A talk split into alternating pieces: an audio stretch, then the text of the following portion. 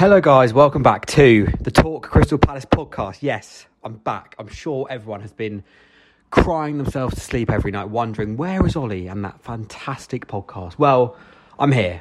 Um, yeah, I took a break over the summer because I got a new job towards the end of last season, uh, which was kind of the main focus of my attentions. And also, it was my first COVID free summer in London, living in London, should I say. So I wanted to enjoy it. Um, and pre season was quiet to an extent. So I thought, you know what, why, why not take a break? Um, I did actually record a podcast after Arsenal, which I didn't post um, for various reasons doesn't matter what they are. I just didn't post it. Um, so there's a lot to catch up on, and that's what I'm going to do in this podcast. I'm going to go through what we've nailed and where we failed since the end of last season to right now. Uh, I'm recording this on Wednesday night. Um, yeah, what we've done well, what we haven't done so well, and then kind of off the back of the what we haven't done so well, what I hope to happen, uh, mainly just before the end of the transfer window, because there's a long season. There are lots of things I want to happen. Um, but let's just go through it methodically. First of all, what have Crystal Palace nailed this summer? Let's start with the most recent thing, the Liverpool game. We nailed that. Our tactics were perfect. And there is nothing more satisfying for me than when a team goes out on Twitter, Palace fans reply, I'm talking about you, Benny Esther. You definitely don't listen to this, but I'm talking about you. They reply going, Oh my God, what is that? What is Vieira thinking about? 4 0 loss incoming. I'm rah, rah, rah, rah, rah and then we turn around and we win the game. Now, we didn't win the game, but we did draw away Anfield, which is pretty good going, regardless of how many players they've got, which, by the way, was, of course, of our own making anyway. Shout out Anderson. I love him so, so much. Um, it was really promising to see that game, not just because we got a point at Anfield. Obviously, we've got points against big teams, against all the big teams now under Vieira, apart from Chelsea. Fucking Chelsea. Um, the good thing about that was it was a new system which we adapted to and it worked.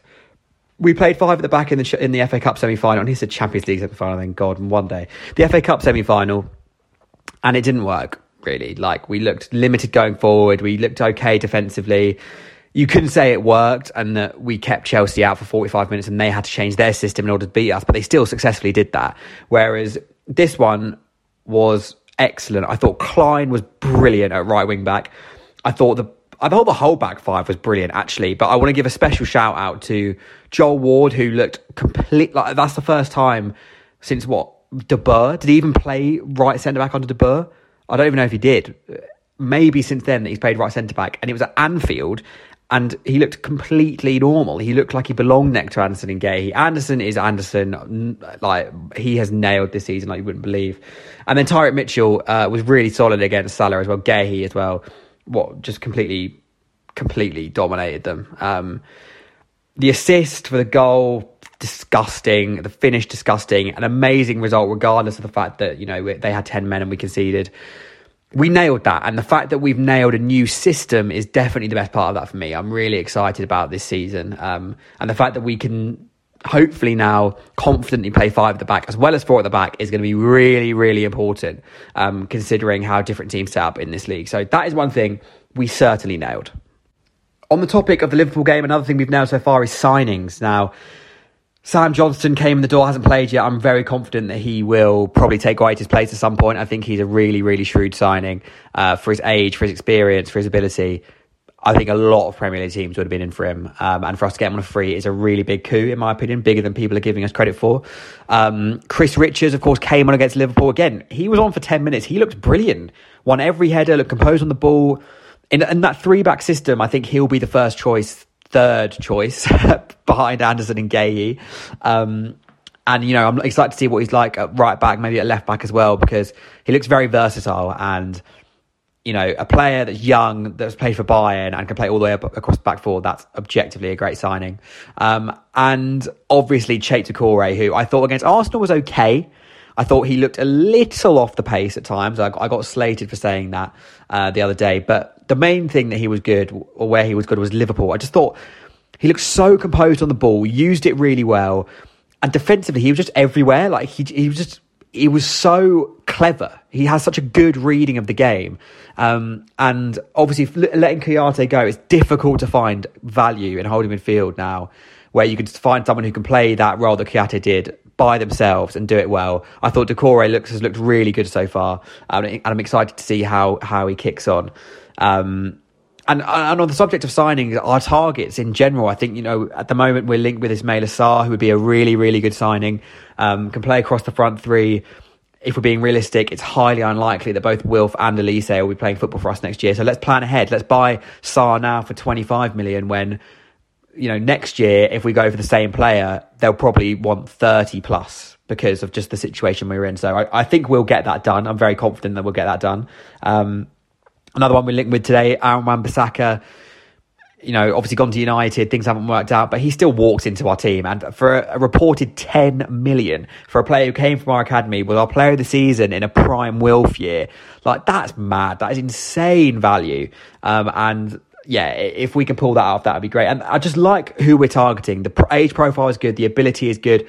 We're not just, you know, spraying from the hip. We've clearly got exact profiles which we're trying to fit young players, players who have experience at top clubs, young players who are prem proven, but maybe have a point to prove at the same time, young players who have dominated the championship. Like, but everyone fits the same mold, and that's a sign of really, really good scouting from Freedman and Parish. So, big, big props to them. Um, and on the subject of someone who dominated the championship, my final nailed is Eberechi Eze, who against Liverpool, just the assist. It was just the assist. Everything else about his game was amazing, but I want to talk specifically about the assist the way that he brought that ball down, knocked it between Trent and Fabinho, and it's just the glide. I'd forgotten about the glide. I've never made a podcast about the glide, but I could dedicate a whole 20 minute pod about it. He just seems to like barely even run across across the pitch. Like he moves so elegantly, so gracefully. Like eh, it's just beauty. He is such a beautiful player to watch, and seeing him back in his full flight is just so satisfying. And I'd for- I had forgotten how good he is.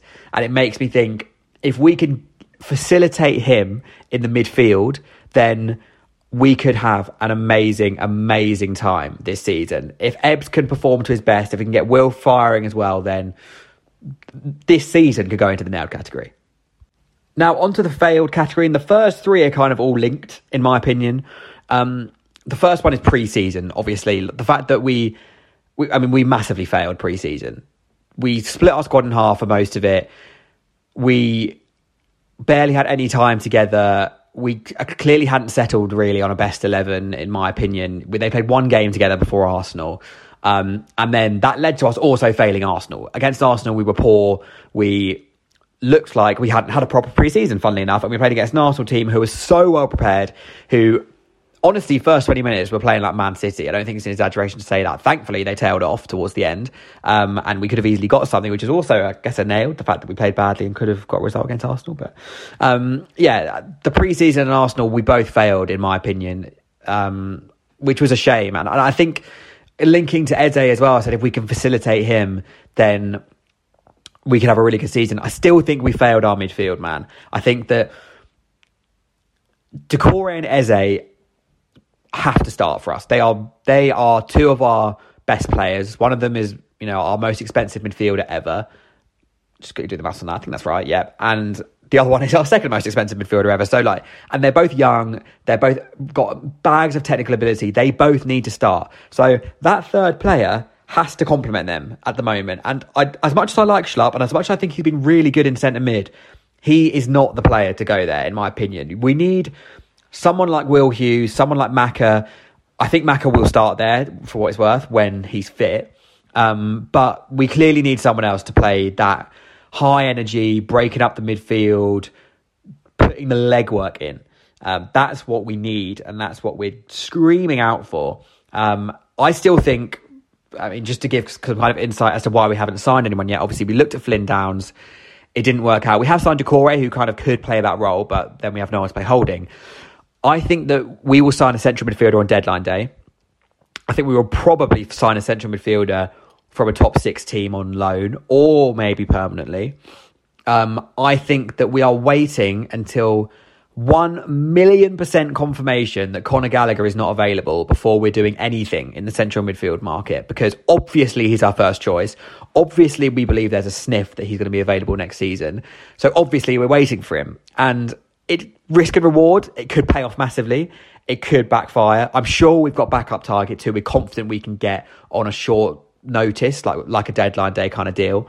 Um, but at the moment, we're failing in centre mid. I do think that will change. I'm very confident that we will sign a third midfielder who will slot in there, and Schlupp, Hughes, McArthur, Luka will be depth options, which is great, by the way, to have them as depth options. That's class. Um, that is my take on the midfield. Ayew also think we're failing slightly on attacking depth, which sounds crazy when we've got Olise and I on the right, Wilf and kind of Edouard on the left. We've got Ebiowei now as well. We've got Plange. Um, we've got Mateta, Edouard. We're still lacking goals in that team. Unless we're going to persevere with Edouard or Mateta, which I don't think we will. We'll constantly chop and change them. Neither of them started against Liverpool, which obviously not a great sign. Um, I think that we will sign someone good. As I said, I think we'll sign someone who is good enough for our first eleven before the season uh, starts.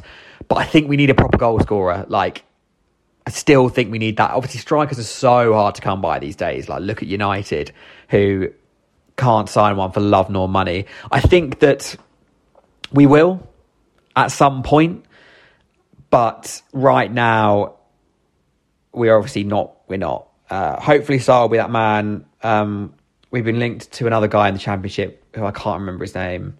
I want to say like Semenya or something. Uh, whatever his name is, he looked good. I saw a two minute montage, so he must be really good. Um, that's where we failed at the moment. But I think those things will improve. Pre-season and Arsenal, I mean, that will get better. We're not going to play like that all season. Example, Liverpool on Monday. And attacking depth, midfield depth will come with time. I'm very confident we'll strengthen in the window towards the end of it. Um, anyway, that is it for me. Thank you very much for listening. Uh, if you've enjoyed it, please give me a follow on Spotify, Apple Podcasts, Google Podcasts, whatever you listen on. And not only on Twitter at Talk CPFC, but on TikTok at Talk Crystal Palace. Posted my first video yesterday. And of course, it was about Man United, not about Palace. Sorry about that. Um, hope you have a good week, everyone. And I'll talk to you probably post Villa. Thank you very much. Have a good day.